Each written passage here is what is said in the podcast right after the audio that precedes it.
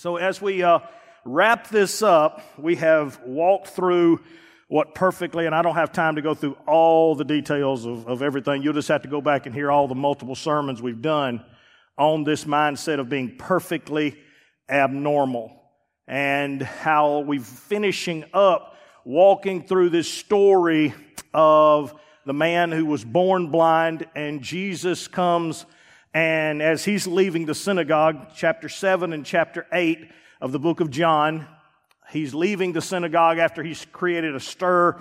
And through the uh, festival of booths he's been there. He's he's preached. He's they've picked up stones. They're ready to kill him. He's slipping out. And as he's going out of one of the gates he sees a man who has been born since he was blind.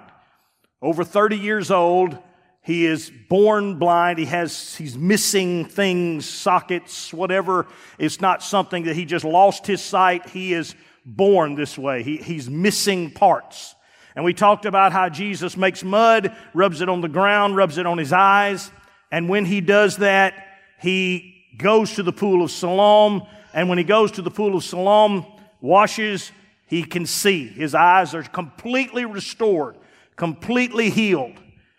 And he comes back and he begins to tell everyone, I'm, I'm, the guy. I'm the guy that was sitting here a few minutes ago. I'm the guy that's been begging for, for years, sitting right here. Some say, ah, oh, he looks like him, but I don't know if it's him. I mean, his whole facial expression, his whole facial features had to have changed to some degree because of the way he looked before he was healed versus how he looked after he was healed. That's how a, a dramatic change that took place in just his facial, his eyes. And so they're, they're like, I don't understand this. And so they carry him to the Pharisees. Of course, Jesus does this miracle on the Sabbath, which creates the problem. Jesus loves doing that. And that creates a whole controversy now and Jesus walks away, kind of disappears. This man's left defending to people, defending to the Pharisees, defending to his mom and dad, defending to. And ultimately, the story ends where the Pharisees just basically throw him out. They excommunicate him, which is the worst thing that can happen in your life, in a Jewish life, because you can't, you can't now go to church, as we would call it, but you couldn't do business. You, you were, when you're excommunicated, you are basically dead. If you died, you didn't even get a funeral. You just, they just took you out in one of the fields and just buried you. That, it was no funeral. It was no, you were considered dead. So he's excommunicated. And where we pick up now is they have thrown him out. He is by himself. He's alone. His parents have bailed on him. Everybody's bailed on him. And here's what verse 35 begins as we read from verse 35 to 41. Jesus heard that they had cast him out. And having found him, he said, Do you believe in the Son of Man? He answered, and, and, he, and who is he, sir, that I may believe in him? Jesus said unto him, You have seen him and it is he who's speaking to you. He said, Lord, I believe. And he worshiped him. And Jesus said, For judgment I came into the world, that those who do not see may see, and those who see may become blind. Some of the Pharisees near him heard these things and said to him, Are we also blind? Jesus said to them, If you were blind, you would have no guilt. But now that you say, we see, your guilt remains. Now, I want to this morning to try to break this into two different groups. There are those who can see, and there are those who are blind. In this room today, there are only two groups. When, when I'm preaching or speaking, it's usually very simple to me. It's not complicated. I'm not worried about your background. I'm not worried about your, your theology so much. I'm not worried about all. There's two main groups that will cause the separation. There are those who do believe and those who do not believe. Now let's begin at verse 39. If it's okay, I want to begin at verse 39 and I want to walk through the process of what it is to be blind. What is this blindness that he's talking about? And I'm going to show you some scriptures later, but let's just say he's spiritually blind. They are, they are blind spiritually. They are blind and not able to see. And so they're in this conversation with Jesus. The Pharisees who have followed him outside, who have, who have watched him, who have watched him do these miracles, and he, there's certain groups of Pharisees that followed him all the time. That was their job, to constantly keep trying to find fault in him. And, and, and there were, there were spies that were sent to everywhere he preached. And their whole job was to find flaws in this man, Jesus, to find uh, uh, abilities or things that they could say, hey, we, we see see that something's not right here. Spiritual blindness, verse 39. I'm going to show you four things very quickly that will help you in this process. Number one, spiritual blindness always receives judgment. Spiritual blindness always comes with judgment. Look at verse 39. Jesus said, For judgment I did what? I came into the world. For judgment, I came into the world. Now that's kind of strange because the, the whole point is Jesus says, when I came into this world, I came not to judge anybody. I came not, not to cause any judgment, not to, not to do any judgment, not to bring any judgment. I, I came without that mindset. But yet at the same time, Jesus just being who he is, is going to create division. He said, you know what? I brought a sword. Well, a sword's not meant for just cutting the butter. It's, it's meant to cause division. He said, that's, that's the problem. If I come into this world, I am automatically going to cause division among you. Just being who I am is going to create the division. It's going to create the problem that you're going to face. Jesus, even though he says, I didn't come to cause division, we know that every time he entered into a situation, every time he did a miracle, everything that he did kept creating problems, kept creating issues.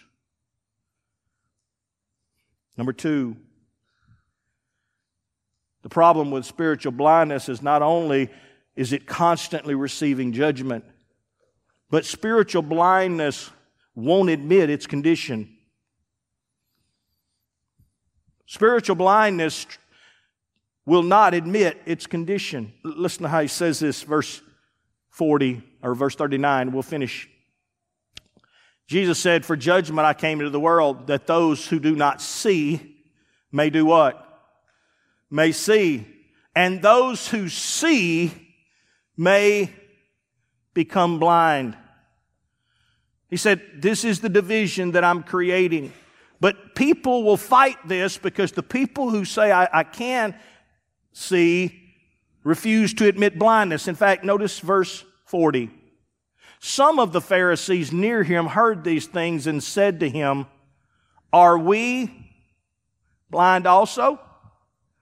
Now, this is a play on words. Jesus is having this, this discussion with them. He knows that they're near, but at the same time, he's having this discussion and he says, listen, when I come into the world, my whole purpose is those that are blind will be able to see, and those that think they can see will become more blind than they even are. They will dig in even further than what they have. When you choose to not see, I don't want to see, I don't want to, to be a part of this, it's going to cause you an enormous problem for someone that chooses to not see, to choose to be blind. They receive judgment, conviction, problems. We talked about this in times past, how it starts intellectually and it ends up physical. It ends up with, with arguments. It ends up with name calling. It ends up why? Because it's not what you're doing. You're just trying to love the person. You're just trying to care for the person. You're just telling them, look, you don't have to live in this misery. Jesus is the way. But the moment you bring up the name Jesus and the moment you begin that conversation, you have to understand that person is deciding at that moment whether I like my blindness or whether I want to see. It has very little to do with you. We try to make so much of it about, well, if we just, you know, hand these tracts out, or if we just do this, if we just witness. Listen to me very carefully. You can hand all the tracts out. You can do everything you want. But unless that person's heart is in a position to where it is ready to listen, you are wasting your time. Does that mean don't do it? No, no, no. Keep doing it. But don't take it personal because the battle is not between you and them. It's not whether you can convince them to believe. It's whether God is already operating in their life and creating belief so that when you speak to them, miracles miracles like that will happen. Number three, not only will you receive judgment if you continue in spiritual blindness, not only won't you admit its condition and keep pushing away, you'll come to church services like this, but you won't be able to sit in them. You'll have to leave and go out and do something else because there's too much that bothers you. You don't want to deal with reality. Number three, refuses the offer then of sight. When you offer it to them, they're going to refuse it. I'm not blind. I know what I'm doing. I got it all under control. i have got, I, I, know how to handle this. I, I, I know how to take care of everything. I'm, you ever meet people like this? You're like, if you would just listen. But that's the problem. They're not going to listen. Jesus understands this, and when he's in the process, that's why he doesn't get too high or too low. He realizes that as I'm ministering, there are those that will believe, and there are those that will not believe. Here's what the Bible says in, in, verse 40 again. Some of the Pharisees near him heard these things and said to him, Are we also blind? When they're asking this, it's sarcastic. Are you saying we're, you saying we, we can't see? Are you saying we don't know what's going on?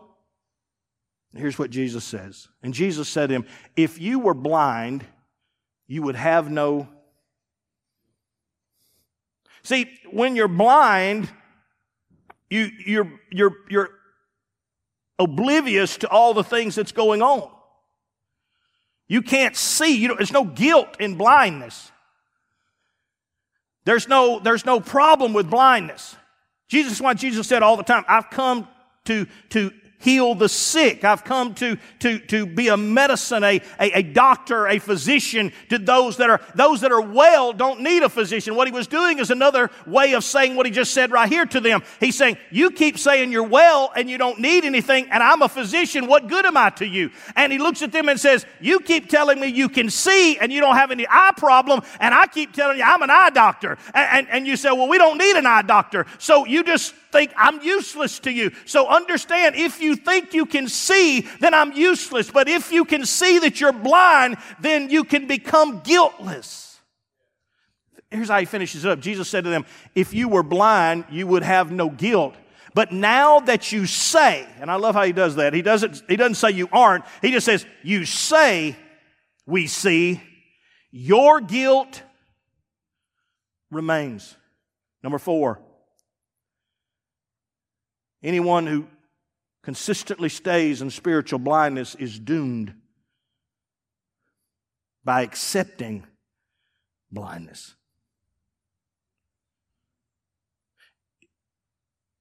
Doomed to the judgment that is to come because you are accepting it. Not because there's not a, de- a, delivery, not because there's not an escape, not because there's not a miracle that can take place. You are where you are because you accept that I am spiritually blind. That I cannot, will not change. Brother Lott, that's pretty heavy. Well, let me see if I can use some scriptures for you. And I want to walk through some scriptures, and we're going to use several of them. Is that okay? Because what I just said is, is very hard to, to grab. It's very difficult to, to just get your mind around. So, so let's, uh, break down a little bit further. Go with me in your Bibles to Isaiah 43 and 8. Jesus, up until this time, has used the physical blindness of this man to teach the lesson. And now he's fixing to teach what he meant to teach through the whole process, which was understanding spiritual blindness. All the way up to verse 35, we have dealt with the physical problem of this man. All the first 35 verses have dealt with the physical problem of this man. And now Jesus explains. Remember what he told you in the beginning when the, when the disciples walked by this man and they asked Jesus, who sinned? Who, who sinned? His mother, his father, or did he sin? Did he sin in the womb? We ain't got time to go all the way back to all that. But, but do you remember that? How Jesus, they asked Jesus, who sinned? And Jesus said, neither. None of them have sinned. This was done for the glory of God. And, and what you're fixing to see is somebody would say, You mean he left that guy blind for all those years just for his glory to heal him? No, no, no. He left him blind for all those years to tell the story he's fixing to tell you right now. Now, if he needs to leave someone blind that long to do what he needs to do, that's okay with him. But the fact is, he did everything, left that man where he was so that Jesus would pass by, so that the Holy Spirit would speak to Jesus and say, heal that man. That man is the illustration you've been looking for. And Jesus does the miracle on the man so that God might get glory. What's the glory? So that they would understand spiritual blindness through looking at a man who dealt with physical blindness. Oh. And you have these two, this unbelieving, this, this perfectly abnormal, and they're conflicting, they're running into each other. And here's how Isaiah describes it when we need to understand this morning what he's talking about when he's talking about blindness. Isaiah 43 and 8 says this Bring out the people who are blind, yet have eyes, who are deaf, yet have ears. He says, listen, there is a blindness, yet they got, they got eyes. There's a, there's a lack of hearing, even though they got good ears. He's saying there's, there's this spiritual deafness, this spiritual blindness that is more powerful than anything else. Go with me to Jeremiah 5 and 21. We're going to go through several scriptures. Here's what it says. Hear this, O foolish and senseless people who have eyes but do not see, who have ears but hear. This is God speaking. God has used in the Old Testament and throughout the New Testament this metaphor of not seeing and not hearing. And he uses this as a perfect illustration to describe what separates people from him.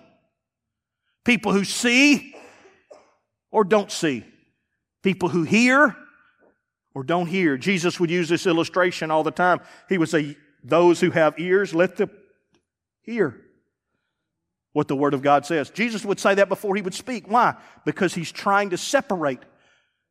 He's separating those that can and can't. You may be sitting next to somebody and you may think, well, they're in church with me. They've got all this. But they may be as deaf and dumb and blind as anyone you've ever met in your life. They may be great on Sunday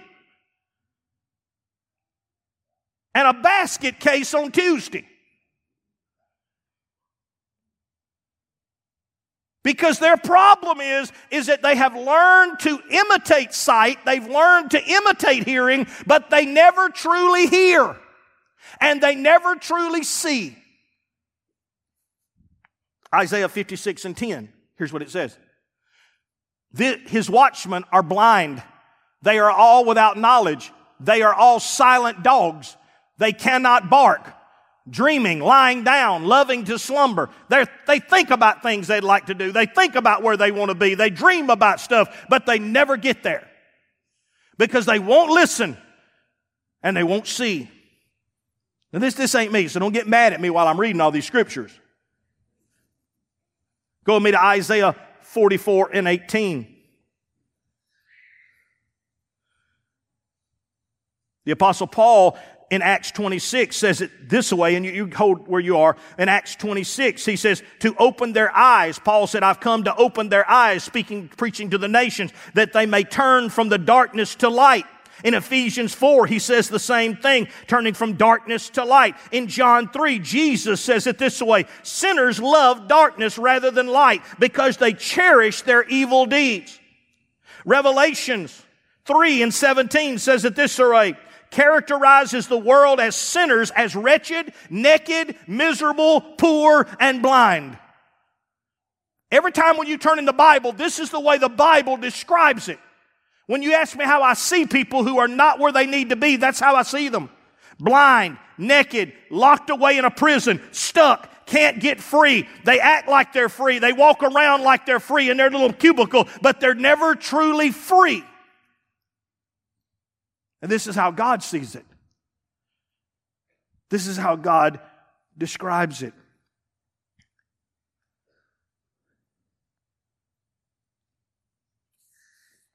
So there is natural blindness. Look at the person beside you and say, There's natural blindness.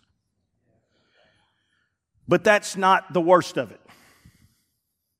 Go with me in your Bibles to 2 Corinthians and, and, well, let's just go in Isaiah. In 2 Corinthians 4, here's what the Bible says, and I'll repeat this again.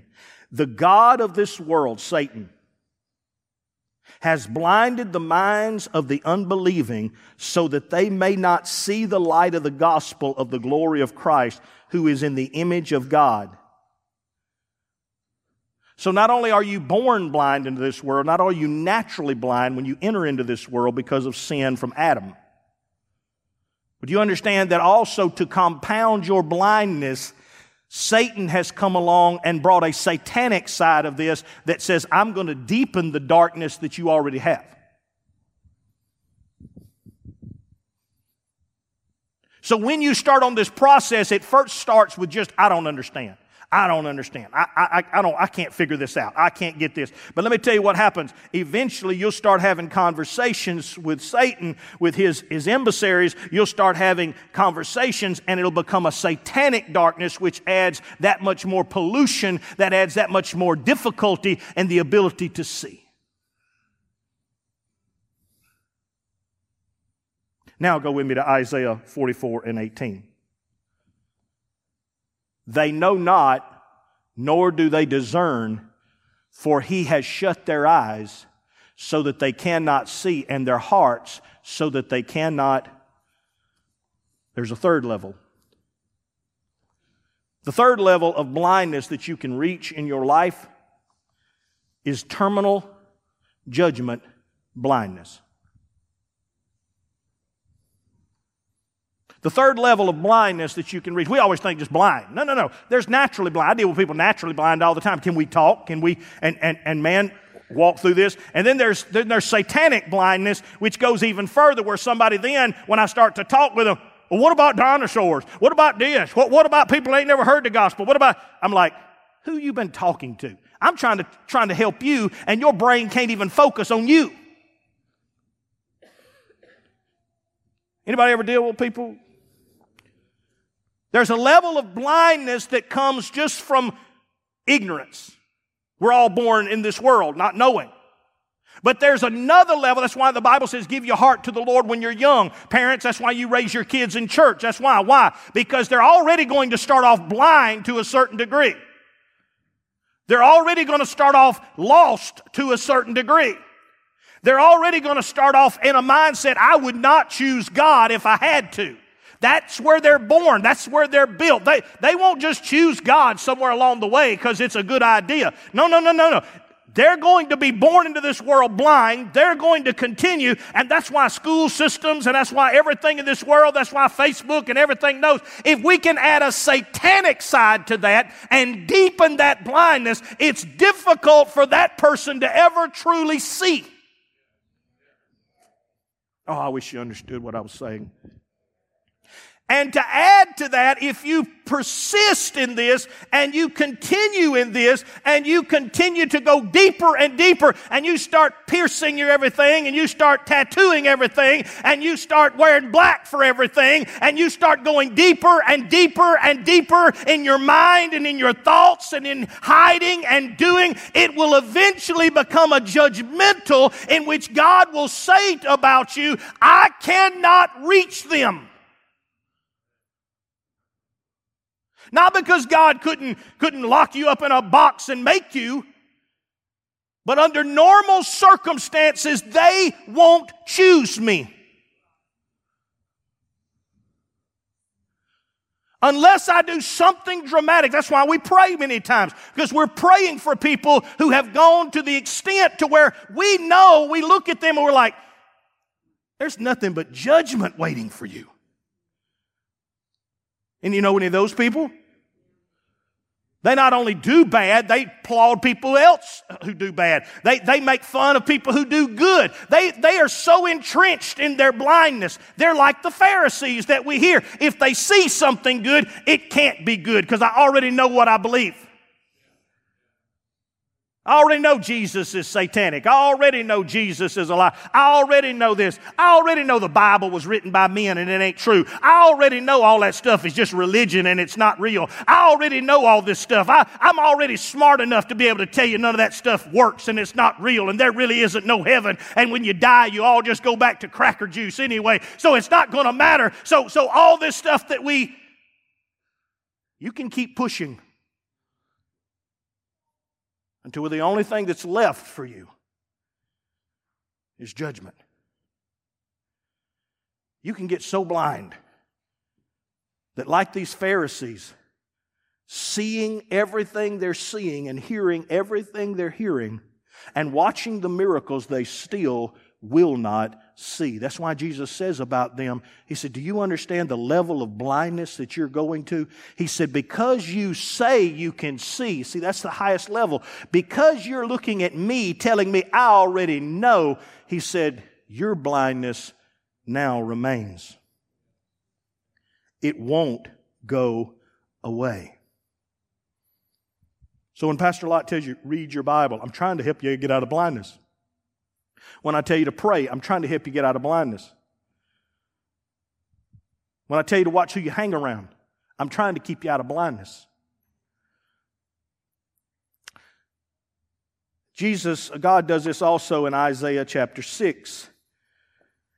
You don't have to turn there, but Remember, God brings Isaiah in and, and, anoints Isaiah, and Isaiah said, I saw him on the Lord's day, and he anointed me. And then at the end of it, he says, Who will I send? And Isaiah said, Send me. And here's what God says when he sends Isaiah. We always make it sound like, man, that would be so cool. It would be so awesome to be Isaiah, to, to see God. And do. But here's what God tells him They will hear and yet will not understand you, Isaiah.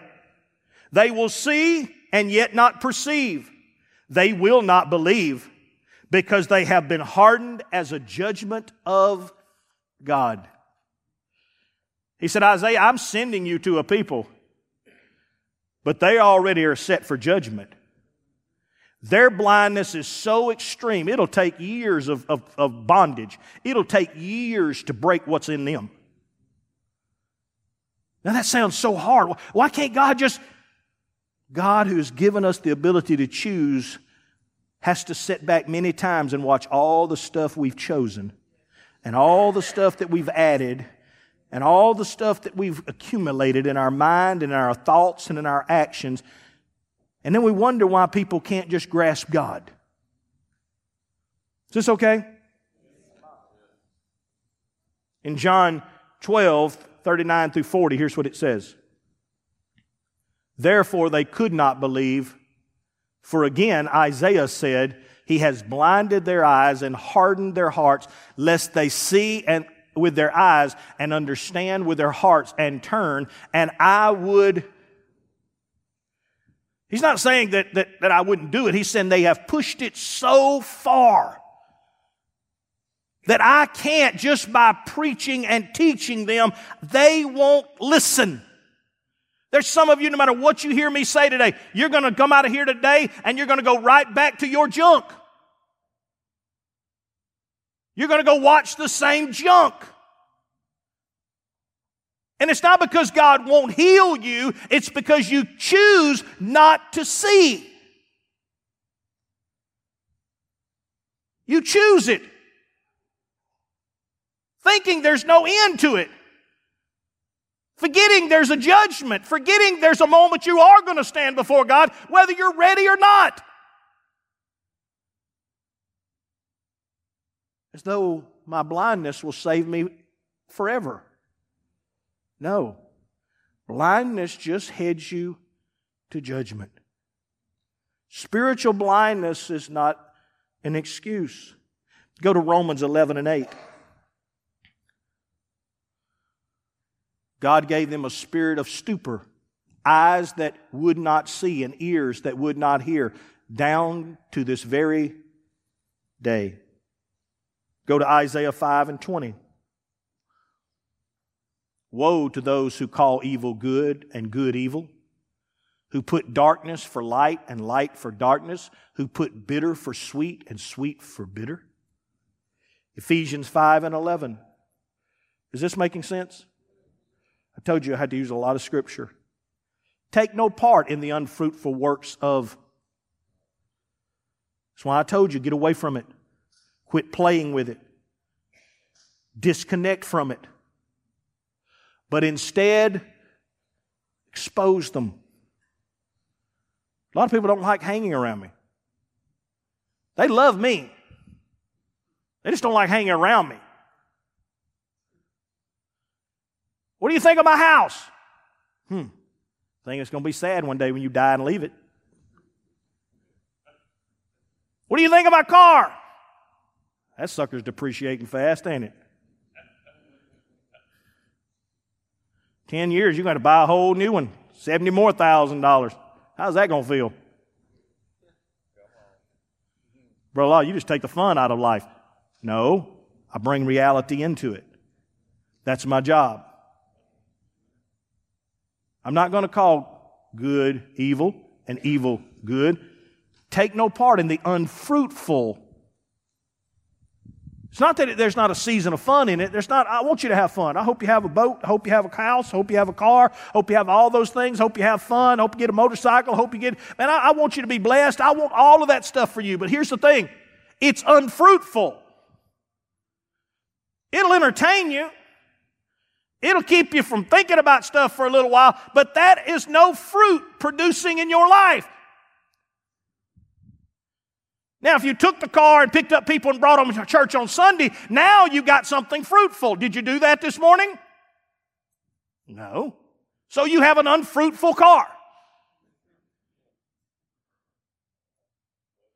You didn't call three people and say, hey man, I'm coming by. You going to ride with me to church? No. You barely got up this morning, barely got here yourself, complained how much gas was. How many, how many people that you don't like have you invited to your house and loved on them? Not the people you do like, because Jesus said that don't count. How many people have you invited them to your house who you don't like? And cooked dinner for them and loved on them. Now you've made it fruitful.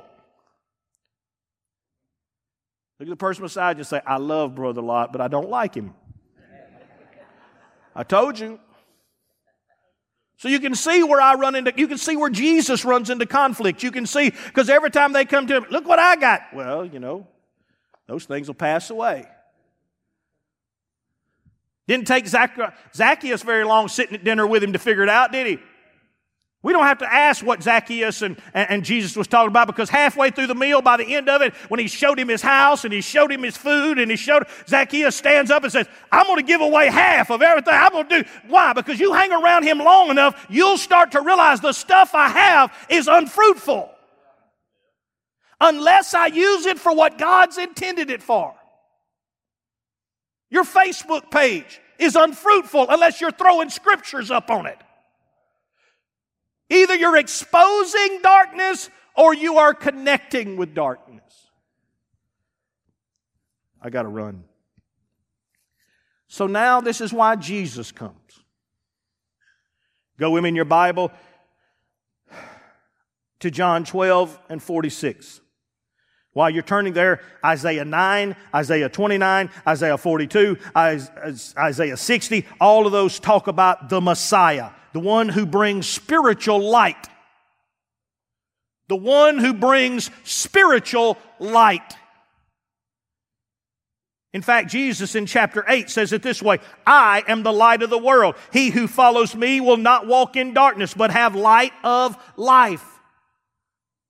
In John 12 and 46, here's what it says I have come into the world as light, so that whoever believes in me may no more remain in when you choose Jesus, it's not, I just want to get saved. It's not, I just want my sins forgiveness. Do you understand that when you choose Jesus, you are stepping out of darkness into a marvelous light, and darkness won't like you no more. That's the how you know it. If you can go back and still hang out in the same rooms that your buddies are in, you didn't get it. Because you as light is not going to fit in those. My friends in high school, there were times they would call me, say, hey, Tim, let's go watch a movie. But there were a thousand times when I never got a phone call, hey, you want to go riding around with us? You want, why? Because they did not want me in the car with them while they were riding around drinking their crown and coke and doing their stuff and hanging out and checking out girls because I'm sitting there preaching, shining light, showing them that this ain't the way to go. You're better than this. You don't have, they got got sick and tired of hearing me tell them they were better than where they were living. But today, all of them are in church. I get to play golf with them once a year on my birthday. And they don't cuss, they don't drink. We get to hang out. Listen to me very carefully. When you choose Jesus, He brought light into this world. And darkness hates light.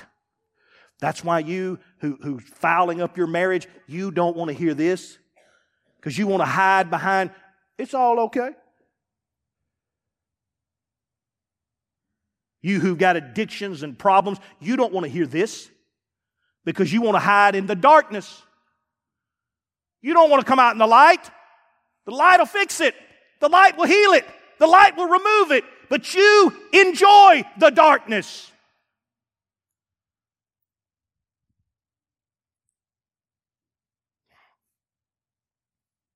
Jesus, the Messiah, brings light. Man, I don't know nobody like me now, right? In Matthew chapter 4, he says it this way The people the people who were sitting in darkness have seen a great light. And those sitting in the land of the shadow of death, upon them a light has shined. Go with me to 1 Peter 2 and 9. 1 Peter 2 and 9. But you are a chosen race, a royal priesthood, a holy nation, people for his own possession, that you may proclaim the excellence of him who called you out of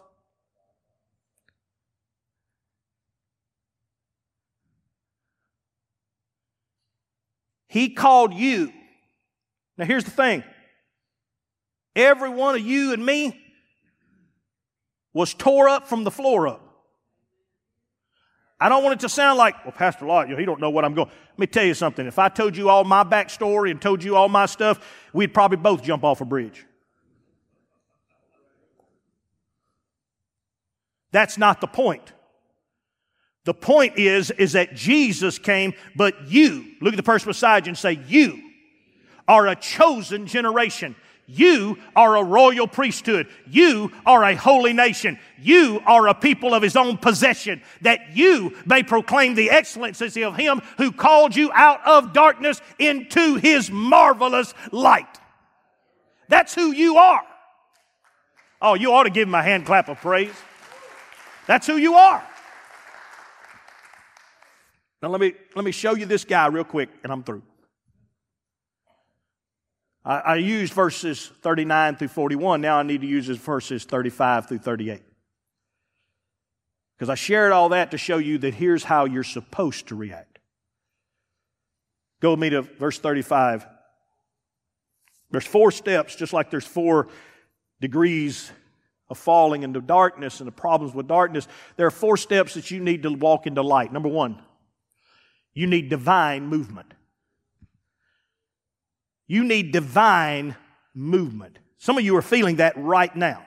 You think it's a bad thing, but let me tell you something. It's not guaranteed to ever happen again. It's not necessary that God ever move on you like this again. It's not guaranteed that God will ever convict you like this again. It's not anything God's required but to shine light on you. And here's what happens Jesus heard that they had cast him out, and having found him, you didn't find Jesus. Not a one of us in this room found Jesus. Jesus found us. Number one, there has to be a God move. It's not a Tim Lott move. I, I woke up one day and decided to, no. It's nothing I can boast about, nothing I can brag about. The only way our relationship started is that while I was blind, could not see, had no way, had no future, couldn't choose him if I wanted to choose him, wouldn't have wanted to choose him if I had the choice. Because I didn't know him, I didn't know anything about him, didn't know, care anything about him. I was just trying to survive. But Jesus found me in my darkness. Just like in the physical, he walked by this man who's wanting alms and he heals him. He walks by him this time and he says, I'm him. I'm what you've been looking for.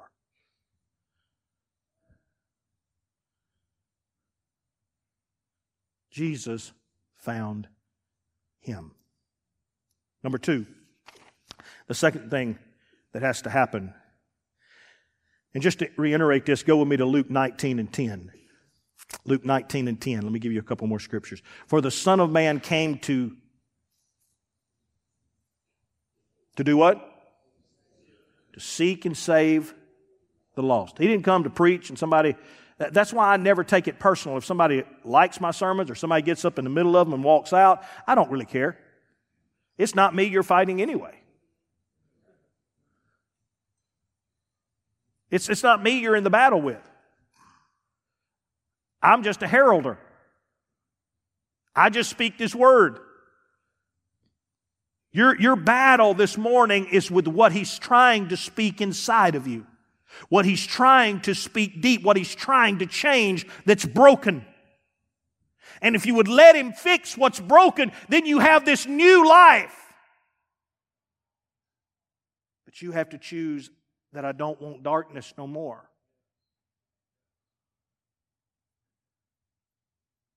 John 15 and 16. You did not choose me, but I chose you and appointed you that you should go and bear fruit and that your fruit should abide, so that whatever you ask the Father in my name, he may give it to you.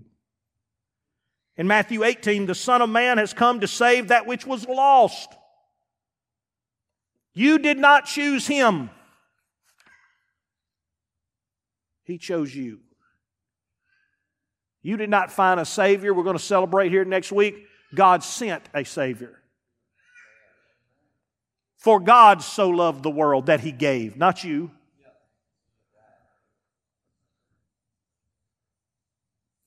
Number two, knowing this, to each of us has been given a measure of faith. You may not have a lot of faith. You may not have a great faith yet. It, will grow. Faith grows. But the fact is, every one of you in this room has a level of faith that has the opportunity to either choose or not choose God. You can't say, well, I didn't have a chance. Oh, yes, you did. And God's going to show you this day right now, and He's going to show you this moment right now. And He's going to say, You remember sitting in that church, and remember that pastor preaching, you squirming like a worm and sitting on top of the ground? You remember how you felt? And remember how, who do you think that was talking to you? That was me. And I gave you a measure of faith. Yeah, but it would have been embarrassing to go up there. Yes, it would have, but it would have saved you. It would have been, it would have been, it would have been embarrassing for everybody to say, yes, but it would have saved you.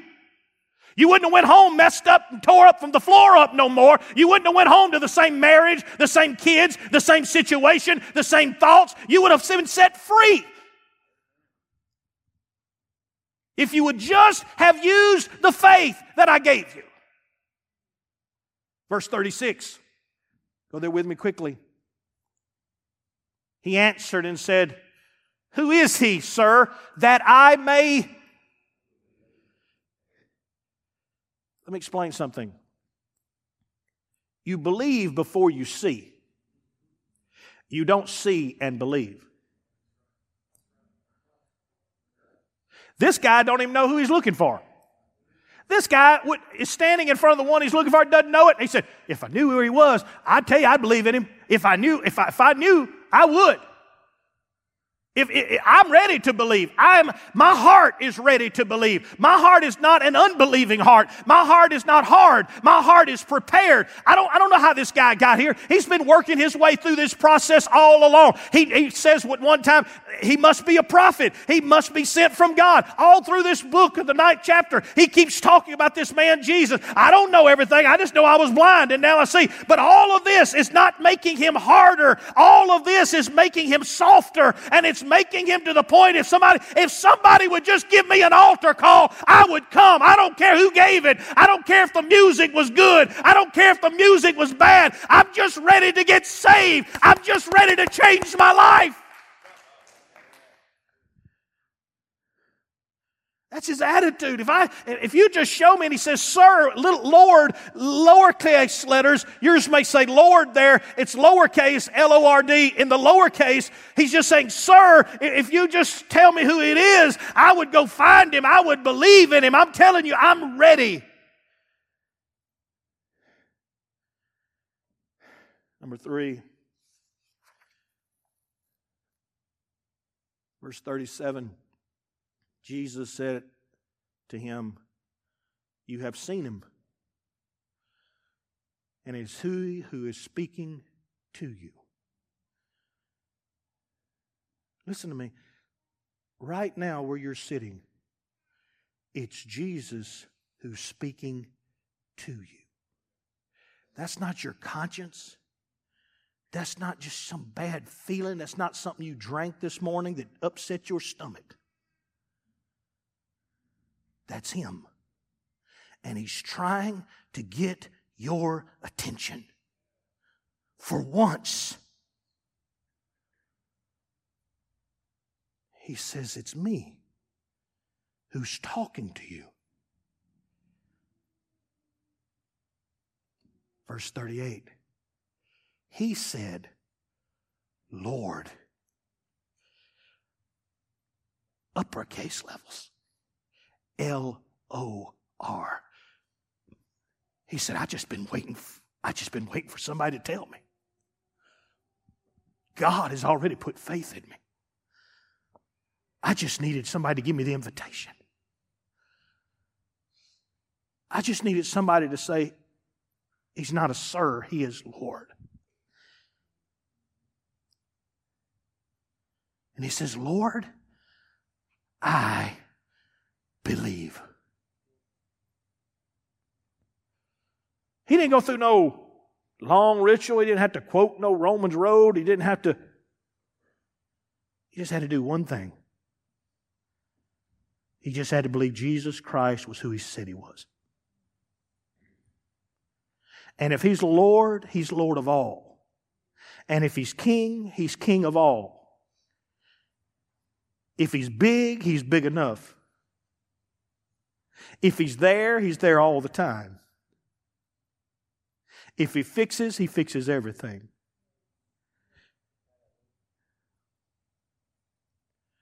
He's Lord. Lord. Got to get, I'm looking at it myself. He's Lord. Capital. Lord.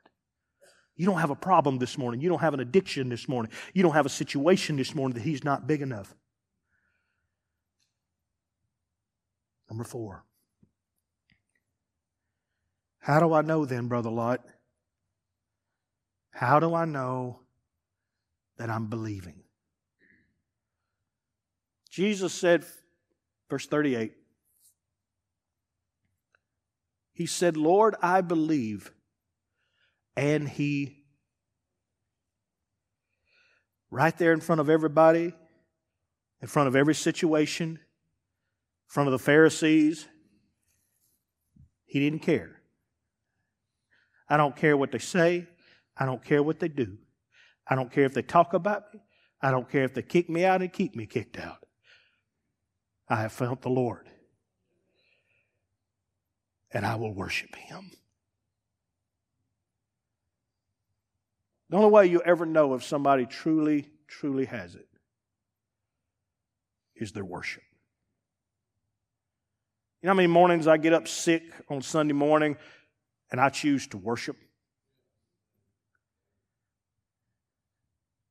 It's confusing to me that someone would wake up sick and decide to stay home and not go to the place where they could be healed. That seems odd to me that you would not even, I, even friends of other people drug them to church sick. Remember the guy toted by four? They carried him. He was like, look, let's get him to Jesus. And we're, we're the people that's supposed to, and we're the first one. Well, just, baby, just lay down and we'll. My mom and dad wrapped me in so many blankets and laid me on the back rows, and I knew what was coming. Halfway through the service, my dad would be preaching or say, say, Tim's laying back there right now, sick. And there'd be three old ladies that'd get up about that time, and I knew what was fixing to take place. And I wasn't even good in spiritual then, it didn't matter. I knew what was coming. And they were praying on me, got my hands up, got me go. I guarantee you one thing, I didn't walk out of no service sick.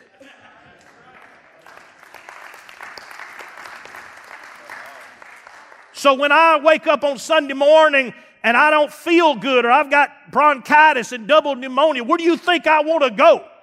You just wrap me up and get me to the Lord. Because if you can get me to the Lord, He's bigger than any problem that I got.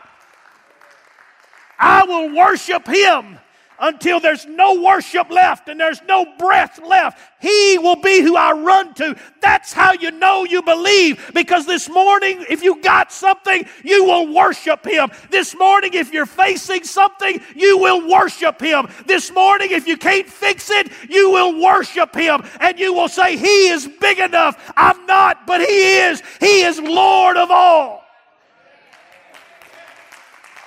Will you stand?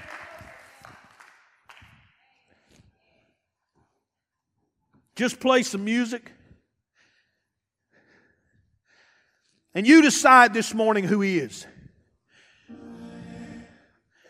It's okay. Crank it up. I don't care. I don't, I don't it's your choice. As I get older, I'm getting more and more harder to deal with. Because as I get older, less and less of what the world cares about, I care about. I've only got a short amount of time. And any reward that I ever have won't be on this side. It'll be on the other side. I wish I was young again. I wish I could go back and had all the energy I used to have. I wish I could do it again. But all of my journey has taught me one main thing that He is Lord. And whatever I'm facing, struggling with, battling, He is who I will run to. That has not gotten weaker over time. That has become stronger over time. And if you're in this room today and you say, Pastor, it's time for me to worship Him. I'm tired of blindness and I'm tired of just not seeing. I believe. I really believe. Therefore, worship is natural to me. If you're in this room and you say, I'm ready to worship Him because I believe in Him then these altars are open. These altars are open. Nobody else around. Everybody else has kicked you out. Everybody else has turned their back on you. But there's one standing there that says, I am He. The one you see and the one you're talking to. That's me. What are you going to do with me? I believe and I worship. If that's you this morning, and you're not ashamed, you're not afraid, you're ready to respond to the voice that you hear, then move. Then move.